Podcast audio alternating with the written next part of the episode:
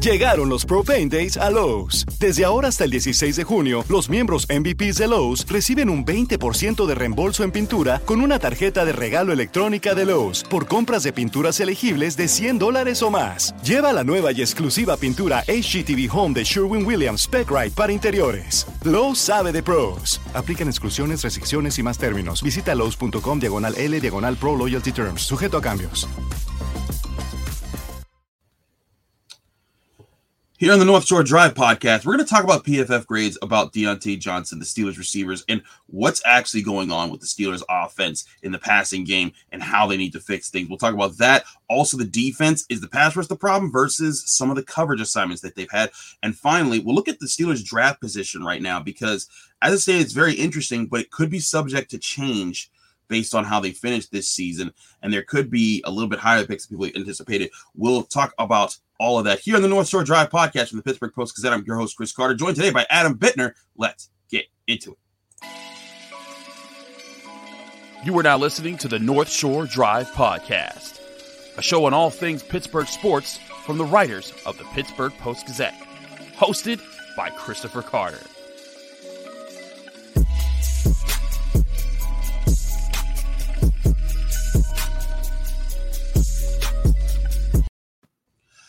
Welcome to the North Shore Drive podcast. I'm Chris Carter. He's Adam Bittner. We are of the Pittsburgh Post Gazette, and this is the Wednesday edition of the show before Thanksgiving. Remember, you can find this show on Apple, Spotify, Google Podcasts, and especially YouTube. Like this video if you saw it on YouTube. Subscribe to this YouTube channel to get our Monday, Wednesday, Friday episodes, as well as the daily content that comes out on this channel on all things Pittsburgh sports from our writers and and uh, editors at the Pittsburgh Post Gazette. Adam, how you doing, man? You getting ready for Thanksgiving? I am. My girlfriend and I just got a Switch. I was up late playing some Mario Kart last night. Ooh, uh, you got a so, Switch. I like that. Yeah, so it was having fun. Looking forward to more hijinks like that uh, through the rest of the weekend. I feel you, man. I'm more of a PlayStation guy, but I do get down with some Smash. Uh, but let's talk about the Steelers and what's going on uh, with Diontae Johnson. Now, Mike Tomlin addressed the Diontae Johnson situation. People, people asking why isn't he getting more targets? He's the highest paid player in the offense. He's, you know, he has he's making eighteen million dollars, and this is a guy who was supposed to be a, uh, you know, a fixing point, a fixer for for uh, for for Kenny Pickett, a guy who gets open enough to for Kenny Pickett to target. Um, and Mike Tomlin talked about, well, you know, teams are scheming to take him away because he's the one Pro Bowler in the receiving corps right now, and I think that there's some merit to that, but Adam, you often take take a take a close look at the PFF grades. What has been your, the, the things that you've seen as far as Diontae Johnson's uh, lack of production? Well, I think the problem with you know kind of that explanation is that if you look at the PFF grades, Diontae Johnson's uh, numbers immediately went down when Kenny Pickett entered the mm-hmm. fray. Mm-hmm. Um, he was put, still putting up not sensational numbers, you know, not like top five receiver in the league grades every week, um, when Mitch Trubisky was quarterback, but they were solid and they were what you expect from him. Um, and then that immediately changed as soon as Kenny Pickett was inserted into the lineup. So that's a problem, right? If, if you can point to the production he's had for his entire career in Pittsburgh, and you can point to what it was with Mitch Trubisky, what's the what's the factor that changed? It's the quarterback. Um, and you know you're in a better place to explain on film what's happening. But just in the stats, it's very clear that that Kenny Pickett is the issue. There was even a, like kind of a little bit of an uptick um, when Mitch Trubisky played against Tampa Bay. That was one of um, you know of the games after Kenny Pickett became the starter or the Jets game that he came in. Of all those games, the Tampa Bay game is his best because Mitch Trubisky played in that game. So there was, something that was there. There was something there with Mitch Trubisky and Diontae Johnson that's not there with Kenny Pickett and Diontae Johnson. Um, the other kind of concerning stats that you see is that his average depth of target is is actually at his highest of his career at 10.5 yards. Um, normally that's, that's a that normally that's a good thing for receivers, right? right it, you want you want them to be making more plays downfield. That's a sign of explosiveness for most guys. Um, the problem with Diontae Johnson is that he's been such a precise route runner for his entire career that it's actually seemed to hurt him because he's not getting the yards after the catch that he used to get. He's getting less than half of what his career average is. I think his career average is around 4.8, or maybe it's 4.3, but it's over 4. Mm-hmm. The number this year is 1.8, so it's less than half of what his career number is. So those are just he's not not been the receiver that he's always been. Um, Eh, so it's not just a matter of teams are taking him away. It's it's it's a matter of he's a different guy statistically, and and that is an issue for a guy who's making that much money. It is, and I think this is part of the question that you have when you have a rookie quarterback who, you know, when you're you're who's still trying to figure out an offense that doesn't have an identity right now. Uh, and I think it's forming an identity to be a running team because the, the offensive line's gotten better. Najee Harris has been getting more yards uh, consistently over the past few weeks. They've they've averaged over 130, I think 139.2 yards of rushing yards per game over the last four games, whereas they were averaging like 86 yards the first six games. So that's been better. But still, with that, like Kenny Pickett still isn't seeing the field well enough to be able to work in a complicated offense to, to kind of distribute the ball between four guys. And I think that's part of the problem that Diontae Johnson is going through. I think there's sometimes the teams are taking him away, but I also think part of it is Kenny Pickett isn't seeing him. Uh, you know, there was a pass where, and this wasn't Diontae Johnson specifically, but there was a pass where, um, you know, uh, Kenny Pickett threw a, a, a, ball to Zach Gentry in the end in the end zone when he was kind of triple covered, and it wasn't a great look. But if you look to the left side of the field, Connor Heyward was just like wide open in the end zone. He didn't see him. I think Diontae Johnson goes through that a lot. And you see that in his body language when you look at the all 22 and you watch him, how he kind of reacts to a play when he kind of got open and didn't get his look. And that stuff's frustrating. We saw that with George Pickens with Mitch Trubisky. It's kind of funny. We've seen George George Pickens rise up in production under Kenny Pickett uh, when he was really low with Trubisky, and the and the the, the opposite was happening with Diontae Johnson.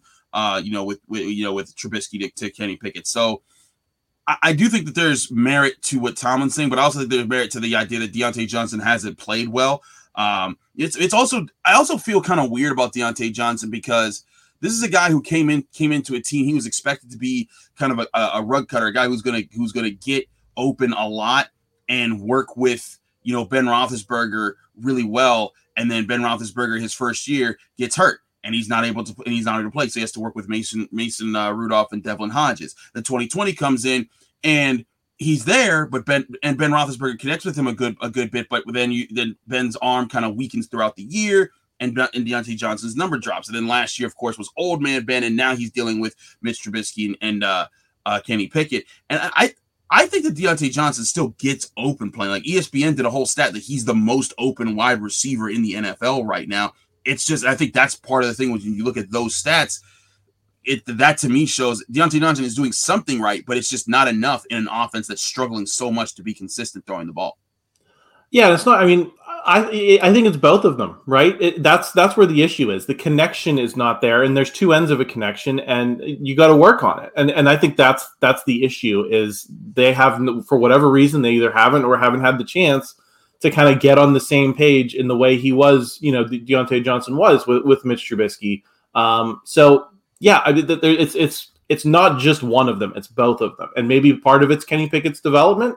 Um, you know, but but maybe it's also just doesn't feel as comfortable with him, and that happens with with some you know quarterback and receiver combos from time to time. They're not always what we saw that with Ben Roethlisberger and Antonio Brown yeah. at times, um, especially toward the end. They weren't on the same page, and that contributed to their relationship deteriorating. It was one of many factors, but it was it was one of them. Yeah. Um, and and you know, so that's that's I think that's the issue, and it's got to be resolved. If you know both of them are going to be here, they're not going anywhere. They got to work on that, you know, in the off season, so that maybe you go into 2023 and maybe you're starting to have the relationship that a lot of people thought was going to happen naturally this year.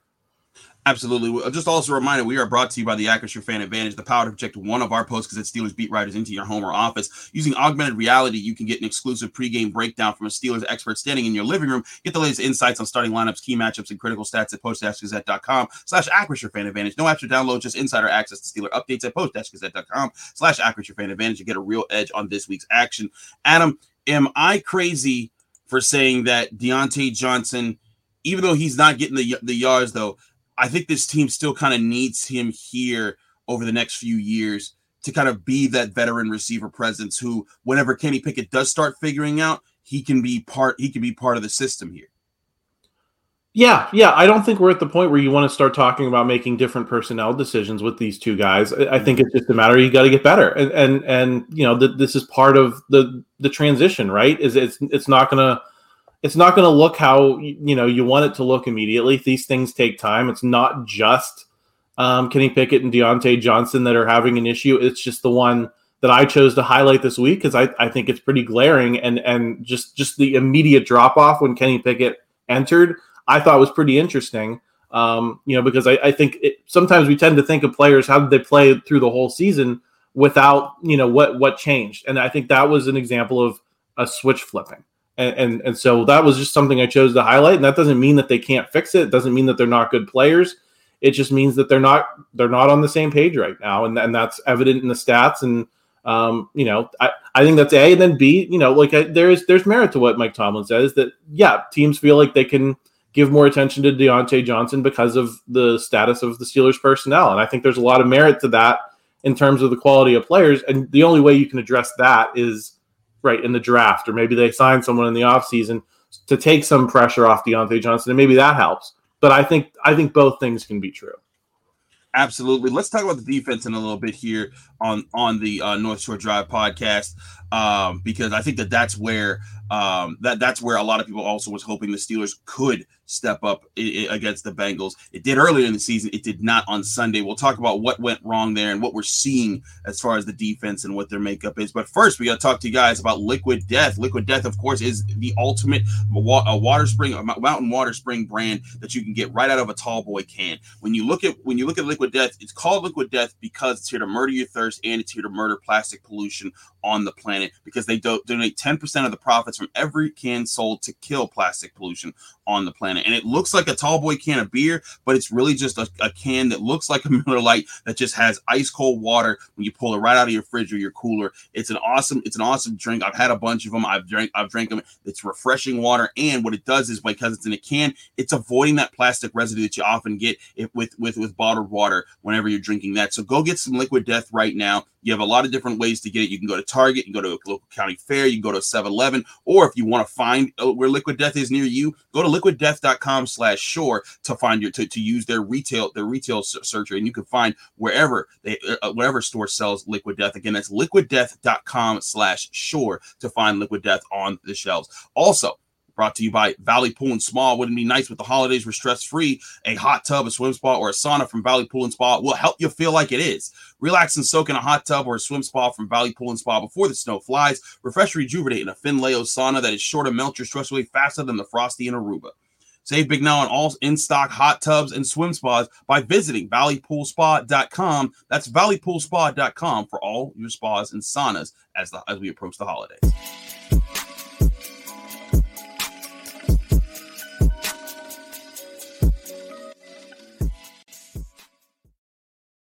Back here on the North Shore Drive podcast from the Pittsburgh Post Gazette, I'm Chris Carter. He's Adam Bittner. We talked a bit about the offense and the receiving game, but let's also talk about the defense because right now, this defense, um, it's doing some things right. It's defending the run well, and I think we can see that.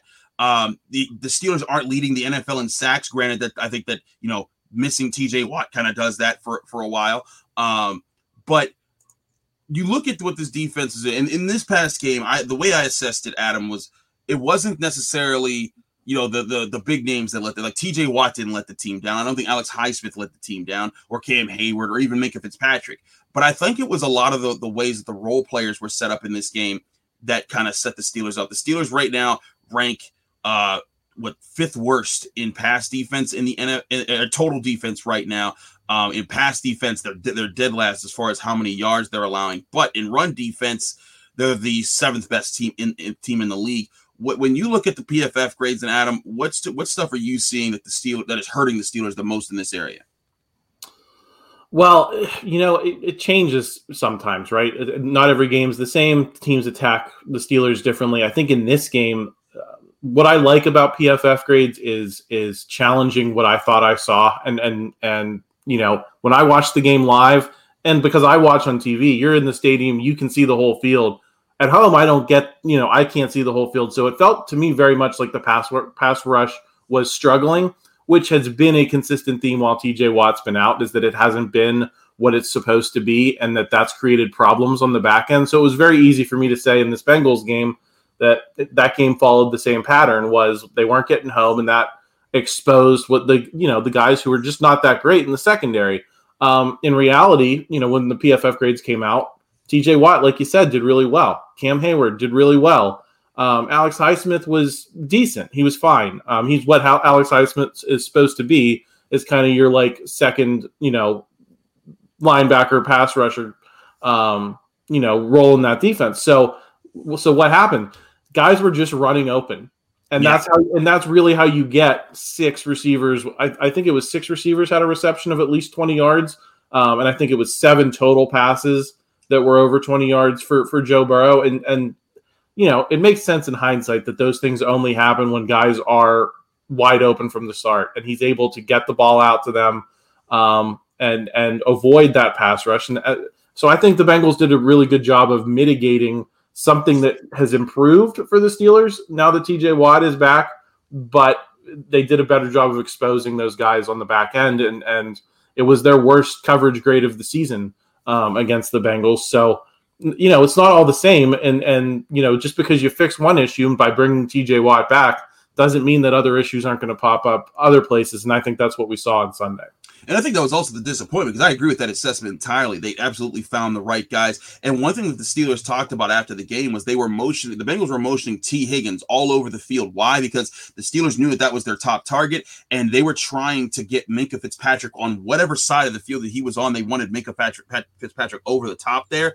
And they were using that to kind of you know, let the Steelers tip their defense off so that Joe Burrow could figure out where he was attacking, and he did a very good job at, at, at that in this game. That's why Samaje Perine has three touchdowns, you know, touchdown receptions. Um, but you know, but you know, I, I look at that that game plan and one thing the Steelers have done very well this year, and one reason that Mike Tomlin talked about, like they they went and they made sure they brought back Ahkello Witherspoon. They made sure that Cam Sutton was still in the fold. They made sure they got Levi Wallace. They wanted veteran cornerbacks who could just be in position a lot and and understand where they were supposed to be. And there's been times this year where that's certainly worked. Buccaneers are an example. The Dolphins game is an example. They've they've been smart. Heck, the first Bengals game was an example. They were bracketing guys perfectly. They were taking away where um uh, you know where the uh, you know where the, where the Bengals were wanting to go. I mean, it wasn't just a fluke in, in that game. They had a great defensive game plan. The Bengals just countered it this time, and the Steelers recovered from moments in this game because the defense did give the the, the team an opportunity to win this um, several times. But you know, ultimately the Bengals won out. They kept getting possessions, and eventually they, they cracked the Steelers' code. But I think this is also part of the you know it's it's it's cool to do that. It's cool to have a game plan that helps those veterans do that. But the Steelers need prime cover guys, and I'm not saying you know Deion like literally prime. I'm not saying like you know like uh, like Deion Sanders level guys, but they need guys who can win on islands consistently. You know, like Ike Taylor could take away a, a, a wide receiver. I mean, he, specifically the Bengals. He owned Chad Johnson for his entire career. Ocho Cinco and everything that he wants that he's everyone wants to make him a Hall of Famer. Ike Taylor was, you know, never let him go off against against them, and that was something the Steelers could could do in the late 2000s. Was say Ike's going to have an island over here. Deshea, Deshea Townsend and Bryant McFadden are going to be good enough here in these spots, and we can scheme with them. And you also have Troy Polamalu to take away guys. So you only had to game plan for really scheming up concepts to take away certain guys because you could just allow player matchups to win in certain situations. And it's one thing. It's it's cool to do it sometimes, but you can't do that every week. That's just in football. You know, I think you're fortunate to do it most weeks, but doing it every week becomes a more challenge when you don't have those top guys that are spread throughout your defense. Yeah, and you know, I'll use a more you know maybe recent example of. I think you want to get to the point that you can play defense like Pitt does, um, and and you know that's the whole Pat Narduzzi concept, right? Is is throw pressure and and let your guys on the back end make plays for you, and you know, Pitt doesn't have like massive All Americans back there. They just have competent guys who can, right. uh, you know, knock passes away. I think part of the the Steelers' problem um, is the guys that they've been going up against. Um, you know, AJ Brown in Philadelphia, Stefon Diggs, um, Tee Higgins, um, Ja'Marr Chase earlier in the season. They faced a lot of really good receivers. Yes, and so that's exposed them to some degree. You, you look at the Saints game. I was really impressed with the way the secondary played in the Saints game. They were knocking away a lot of passes. They were making those plays, you know, when they were on islands because they were facing, you know, a quality of receiver where they were more competitive. Mm-hmm. Um, and, and, I think you're right. You, you need to get guys who can make those plays against the best receivers. And it, it doesn't necessarily have to be a Pro Bowl guy, but they got to be better than what the Steelers have because right. they're getting exposed by good receivers right now. And I think that's the core of the issue is that, yeah, you can get away with it against the Saints. You can get away with it against a banged, banged up Tampa Bay team. Um, you can't as much against some of these better teams on their schedule. And I think, you know, maybe next year you don't see as many of them, right? Because you're going to have a last place schedule instead of a first place schedule or uh, whatever whatever place they finished in the division last year. I think that's going to make a difference. Um, and, and, so maybe you get a little, you know, help from that.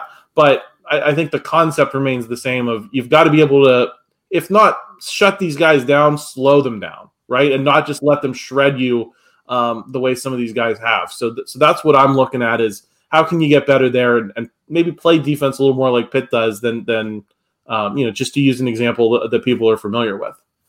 Never I thought that someone should say the Steelers should play more like Pitt. I, I, we, have, we, have, a new done here, here on the North podcast. But but I, I get what you're saying there. I also feel like part of what the Steelers Steelers have done in this situation because like, like Chris Olave, for example, they made him irrelevant in that game, and they, they did a great job of doing that. And Chris Olave, I think, has a real future in the league. I mean, just la- just just this week, this past weekend, he was he was up against Jalen Ramsey, one of the best cornerbacks in the league. He toasted Jalen Ramsey, and like that's I think that they get merit for that. They get merit for doing that. But I think a lot of times when they do that, it's not because Levi Wallace just lined up with him and was just, I'm going to own you today. It's because Levi Wallace lined up with him and he knew, hey, Terrell Edmunds has my back on this play. So I'm going to take away inside leverage here. I'm going to take away outside leverage and pass him off to this guy. And the passing window for this guy, for this target is going to be really tight. So Andy Dalton's going to have to be perfect. And in the first game against Joe Burrow, they did that as well. There were a lot of times he was trying to fit passes into Tyler Boyd, fit passes into Tee Higgins, and fit passes into Ja'Marr Chase. And the Steelers were ready for a lot of them and uh, allowed these guys as veterans per the game plan that I think that they had been for much of this season to say, hey, you're going to be in position. We're not expecting you to shut down Ja'Marr Chase. We're just expecting you to create tight passing windows. And when Joe Burrow's not perfect, take advantage of it. They did in the first game, but they didn't create those tight passing windows enough in this second game. When they did, they found success. They were able to get stops. They got they got two turnovers. Those are I think those are the moments where you saw the Steelers, you know, the, the, the game plan coming to fruition. But I think it's all it's just tough to do that every single week with with, with these guys. And um, and, and, I think that's just what came back to bite them. Now, I am interested in seeing this, and this will go into our, our, next topic that we get into. How does that play out against the rest of their opponents this year when you look at uh, the rest of their schedule? Because you know you go up against the Colts, you know, they have. I think they have some talented guys. You know, like uh, like Michael Pittman and Alec Pierce. I like them as as players, but I think they have a long way to go for the Colts. Um, you got the Falcons. Their one big receiver was Kyle Pitts at the tight end. He's gone for the season. The Ravens is really Mark Andrews. The Panthers, their passing game isn't good enough for DJ Moore to get off. The Raiders do have Davante Adams, but they haven't been too great, you know, as, far as throwing the ball. And then you have the Browns with Amari Cooper. Th- this may be an opportunity in the second half run to see, hey, how do these guys play? Also, if William Jackson III comes back over in the next few weeks, does he get some does he help at all in this equation? But I do think they need to find answers because you need role players to, to play in the secondary well, but you also need to have more guys who can be those lockdown, put them on an island and let them work kind of guys. Yeah, yeah, absolutely. And I think this should be I mean, we should be looking at the rest of the season as a tryout for that, right? Like who are yeah. the guys who who can do what the Steelers need them to do and who aren't um, because you're not. I don't. You know, I don't think you're contractually married to these guys in a super significant way. Um, you know, you might have to take some cap hits in some circumstances, but if they're not, you know, if they're not living up to you know what you need from them, you can move on and and try some different things. Um, so yeah, I'm I'm very curious to see how the rest of the season goes and, and how that positions them. I think especially for the draft, right? Because we're you know what what we need to identify down the stretch here is this team has a lot of needs what are the biggest ones and what are the ones you can address with with the draft position? Um, and so the secondary is just part of that but i think it is becoming increasingly a bigger one. Um, you know given that you've seen growth kind of in that front seven this year right? Um, like what we like we were talking about they're better against the run this this season than they've been. Um, they're they they've got guys who can get pressure. Um, devin bush has gotten better right? And i don't know if he's going to be around next year but but they've they've made growth up front to the extent that maybe you're looking at the secondary more than you would have been going into the season. I agree with that assessment, but we'll talk about where they'll be in the draft. Like you said, you teased that very well. So the kudos to you, Adam Bittner, for the the tease the next step. We're going to talk about that draft position, where they might, where they are now, where they might end up. We'll do that in just a bit here on the North Shore Drive podcast. But first, we got to talk to you guys about Yinzers in the Burgh. So Yinzers, listen up. The Steelers campaign is off and running, so you can show your support for your black and gold, but also the Penguins, Pitt, Pirates, anything Pittsburgh sports we've got here at Yinzers in the Burgh. And there's two legendary shops in the Strip District that you can visit any point in time. Go in, check out all their Pittsburgh sports apparel accessories, and they have a ton of things that you that you can buy. But if you're not in Pittsburgh or you can't get to the Strip District right now, just go to yinzerspgh.com. They have an awesome website that's always releasing new new stuff, new merchandise that allow you to say, "Oh, if TJ Watt my favorite player, are you a big Kenny Pickett fan, big Najee Harris fan, all those type of guys, Sidney Crosby, Evgeny Malkin, who just played his, his thousandth game with the Penguins." All those guys, you can get stuff on them at Yinzers in the Burgh, the best place to get all your Pittsburgh sports apparel, accessories, and much, much more. So again, go to yinzerspgh.com or their or their stores in the Strip District to get all your Pittsburgh sports apparel from Yinzers in the Burgh.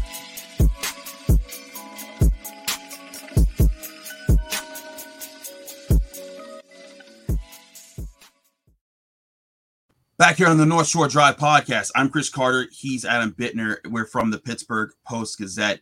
Um, and we're talking about we're going to talk a little bit about the future now with the Steelers because we'll we'll break down Colts Steelers later this week. But right now, if the season were to end today with the Steelers having a three and seven record, they would have the eighth overall pick in the NFL draft right now. That positions them right between the Browns and the Jaguars. And really, that's the Texans and the Jaguars because the Texans have the Browns' first round pick. But the interesting part of this is that they'd also have the 34th pick of the NFL draft because they got the Bears pick. And the Bears right now are the third overall pick of the draft because of their record. Um, but with them trading to the Steelers and the Dolphins, who would right now have the 29th overall pick, because the Dolphins are removed from the first round because of their penalty that they have from the NFL, that that 35th pick turns into the 34th pick. So you have that, and then you would the, Steelers would typically, I believe, have the 40th pick after that if, if they're still in the eighth position, uh, but they now have the 39th. So you have you have three top 40 picks. Um, and two picks in the you know in the in the top 30 35 you could even and that also could get could get even better because if the bears keep losing Justin Fields took an injury um they, they could they could jump up a position. I don't think that they'll catch up to the texans. I think that the the texans just going to end up as the number one overall seed. But adam you look at this draft position is this where the steelers finish? Do you think that they stay at the eighth spot? Because with all the bad teams that are lined up, we could, we've talked about how they could beat teams like the Colts, like the Panthers, like the Falcons. They could win some games there, and that might put them out of this position and put them back to like right now. The Colts and the Falcons, they are 14 and 15. Uh, the, you know, the Jets, they're around 18. I, I could see them actually dropping back there, and that would take them out of the conversation with I think some of the, the top offensive tackles and defensive linemen, and maybe even some of the top corners in this draft class. Yeah, I think that's one of the big questions is is how seriously are the Steelers going to compete in these games down the stretch? Um, you know, by some metrics, they don't don't have a tough schedule because they've got some teams that aren't great on the schedule, but they also got two games against the Ravens. Um, you know, and they got a, another game against Cleveland, which beat them, um, and it, it pr- proved that it could handle the Steelers. So, um, you know, I, I think we can imagine a world where they beat all of these teams, or other than the Ravens, maybe. Um, but I don't think that they are going to beat them all. I think I think we're talking about maybe yeah, I think we're talking about maybe two to three more wins here, and I don't know that that's really going to change things dramatically um, because so, uh, there's a, a, lot of these teams the Steelers are facing that we're talking about that are, are around them are kind of in the same position of they can beat people too, and they probably will. There's no like there, there's not a ton of like absolutely dreadful teams this season where you can't imagine them winning on any given Sunday. Um, so you know, I think they're probably going to level out right around where they are. Maybe a pick a pick or two above, a pick or two below. Um, you know, because the, there's other cities where people are talking about the Steelers the same way we're talking about the Falcons, right, well, the Panthers, and and so I just think that those things are going to level out over time. That'll be interesting to see too, because like the Steelers, when they've had, they've had TJ Watt, this is one of the few losses they've had with TJ Watt playing in the majority of the game over the last two years, and you look at these games and I get again like I give them the puncher's chance. Like I, I, think they're I think they're on the same level. Like a lot of these teams that are looking at them, like the Colts and the Falcons and the Panthers and the Raiders, I think they're all kind of in the similar similar nature as the Steelers. And I think the biggest reason is if the, if TJ Watt plays in these earlier games, we're looking at the Steelers differently because they beat the Browns, they beat the Jets, they beat the Patriots. I think they beat the Dolphins. Uh, they don't beat, they don't come close to beating the Bills or the Eagles, and they and obviously they still lost to the Bengals. But I think they they're at least in, in 500 territory, maybe even a little bit better with with, with TJ Watt in a lot in a lot of those games. Um, you know, because again, they were the, all those games came down to the, the final minutes there and a couple plays here and there, which we've seen TJ Watt can provide, put him there. And I think it'll be interesting to see how healthy they stay down the stretch because that's the other thing. If they don't, if they take if they take more injuries at this point, I think it, it just un- unravels them. But even so, you get in that position. This is a this is a draft class right now that a lot of people are talking about the defensive front guys, and it's funny enough, but I think as exciting as it would be for the Steelers to get, you know, a Will Anderson or a Jalen Carter, and I think Jalen Carter would absolutely be, you know, a, a, great addition to what they need for the future as far as a, a, a, new type Cam Heyward type who can just eat people up in, in the middle middle of the offensive line. But there's also guys out there like Peter Skoronski, the Northwestern offensive tackle, um, you know, who, who's uh, who, who's out there. I think that there's guys that you need you need to get better on the offensive line, but like we also said, they need to get better at cornerback and – I just I'm not so sure where exactly in the draft that they that, that they're if if they're if they finish at eighth, I think they could definitely get any of any of those guys. But if they fall back to say 12th, 13th, 14th, or 15th, then you start kind of getting back into the conversation of like where they where they were when they drafted Ryan Shazier and uh uh, uh what was it uh, Jamar Jones and uh, and then uh, uh Bud Dupree and those type of guys. And that worked out for some of those picks, but it's not the surefire top 10 pick that people depend upon a lot. Yeah, and I think an important point worth making is that they're they're going to have some money to spend, and that it doesn't all have to come from the draft. And then the, the question is, you know, where do you want to see them spend versus where do you, where, where do you want to see them draft, and where where can you get the most out of your draft capital um, compared to your money? Because they're they're both resources. Sometimes you use money, sometimes you use draft capital. Um, just given their history and the way that they've seemed to want to do things over the last handful of years, pretty much since the Artie Burns debacle you'd think that they might be willing to spend some money on you know a, a legit corner. Um, mm-hmm. I, they even like kind of hinted at that with the, the moves that they've been making, right? Signing Levi Wallace in the offseason, yeah, um, trading for William Jackson. They're they're trying to get guys who they can rehab on the cheap and, and turn them into something. I think Ahkello Witherspoon probably falls into that category as well. Um, but I think what we're seeing now is that it's it's easier said than done to to you know spend a little bit of money and hope that it pays off in a big way, as, as opposed to you know going the Joe Haden route and having you know that number one guy who you're you're paying a significant contract to, but that you're getting you know known production levels. So I, I think that's corner's probably the place that I'm looking for them because they have too many needs to address with those three picks. I, I think corner's the most logical place to spend because there are more um, you know linemen that you can you can attack eh, eh, that early. You know, in, in, within the 40 picks, you can get some pretty useful linemen and start to address those issues in a meaningful way. No, I, I I I agree. I agree with that assessment too, because when you're looking at those picks, you're also trying to isolate. Um, you know where you, you want you want to hit on hit on certain things. You want to be able to get guys and like in in the and again they have the, if if we're talking three top forty picks, offensive lineman who would fall into that. Like I said, Peter Skoronski, Skoronski kind of uh, right now, I think a lot of people look at him as one of the top offensive tackles, maybe the top offensive tackles uh, of, of this class. You have also have Paris Johnson from Ohio State, Broderick Jones from Georgia. You're going to have Os- O'Cyrus Torrence, a guard from, from Florida, because it's not just offensive tackles. I think they also, you know, they need they need a guard, someone in the interior, or even a center who can become your long term, like your, you know, Maurkice Pouncey, David DeCastro, Marcus Gilbert type of guys. Um, and you can you can hit in those first in those first areas, and I, I certainly think that that's absolutely part of needs to be part of the equation here that the Steelers are, are considering. So I'd be intrigued to see where where the commitment comes, but also like you said, you know, before before the draft comes free agency. You know, some of the guys that are cornerback free agents next year. James Bradberry, you know, from the Eagles, but he's 30 years old. Do you commit to a 30 year old? Guys who are kind of in that 27, 28 year old range. Funny enough, uh, Cam Sutton, who I actually think they do they should keep around because I think that he's a a very good number two corner. Um, but you know, there's other guys that have that have been decent but haven't worked out wholly, like Byron Murphy with the Cardinals, Rock Ya-Sin with the Raiders. Those guys are going to be floating around, and it, it always changes up too because guys get cut you know, by teams like you saw how Myles Jack Myles Jack got cut from the Jaguars. There's going to be a couple players like that who are good players, but teams just can't afford their contract and they're in rebuilding years, so they just got to dump them. And then the Steelers need to be aggressive in those times to go get those guys. But uh, I do think it'll be interesting. Do they commit to uh, you know to, to a free agency plan at cornerback? Because I also think part of the problem is that they just haven't been in position to get cornerbacks that were top tier. You know, Artie Burns was was a was was a pick done because William Jackson wasn't available to them. You know, and and now they they've gotten him as as a veteran. But you know, it, it, does the secondary look different over the years if William Jackson the third is their pick? Is he was he's not a he wasn't a shutdown corner, but he was a lot better of a corner than Artie Burns was for the Steelers. I think it it'll be really interesting to see how who's available in free agency actually opens up and how that impacts the Steelers' upcoming draft strategy because there also could be good offensive linemen that, that, that free up in the in the free agency. Yeah, and you know, as we saw this this offseason, it, it doesn't preclude you know making making a free agent signing doesn't preclude you from you know drafting a guy. So maybe they'll say, hey, we want two corners, and, and we're really going to fix this part of our defense. Um, you know, and, and kind of set it up for the long the long run. I mean, they have options, and, and that's a that's a good thing to have, and I think that's what helps.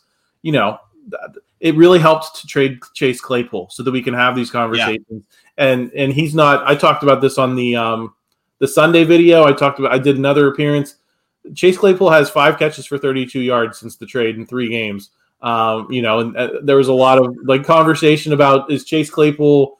You know, are they are they giving up a ton of talent and they just didn't know how to use them? I think we're seeing that that is, is possibly not the case because it seems like the Bears don't know how to use them either. And now the Steelers have their pick, and I think that that's that that's a really good good thing for us to be talking about the you know what what's going to happen this offseason. The Steelers, I I still couldn't believe that people were asking me, will they get a second? I was like, who's going to offer a second for Chase Claypool? Because because like, as soon as that trade was made, I'm like that he's not going to light it up with Justin Fields. Justin Fields like Cam Newton right now, and he's still figuring out that offense. He's going to feed his tight end a bunch. He's going to help his running back a bunch, and he's going to run a lot. But a Chase Claypool type. I was like, okay, and you're seeing it with the Bears, and now they're now they they have Chase Claypool. And the other thing is, Chase Claypool's contract is up after next year, so they're gonna have to pay him soon or let him walk for ultimately what they gave up was a second round pick. The Steelers house that that trade. I still don't understand how the Bears did it, and apparently that the Packers were in on this as well for a second round pick. But all that being said, I do think it's going to be very interesting to see how this how this plays out. Do the Steelers go on, you know have a, have a, a, better final seven games to the season than they had the first ten? If they do, where do they finish? And we'll keep an eye on that to see where their draft position is. But before we do all that, we got to get through the rest of the season. Brian Batko and I will break down Steelers Colts later this week, and we hope that everyone has a happy Thanksgiving. Um, uh, thanks again, Adam, for for joining for, for joining me here on the North Shore Drive podcast. We'll be back on Friday after the holiday. Thanks for tuning in to another episode of the North Shore Drive podcast of the Pittsburgh Post Gazette. If you're watching this video on YouTube, please like the video and subscribe to our YouTube channel. For six months of digital access to post-gazette.com for just $6, click the link down below in the description.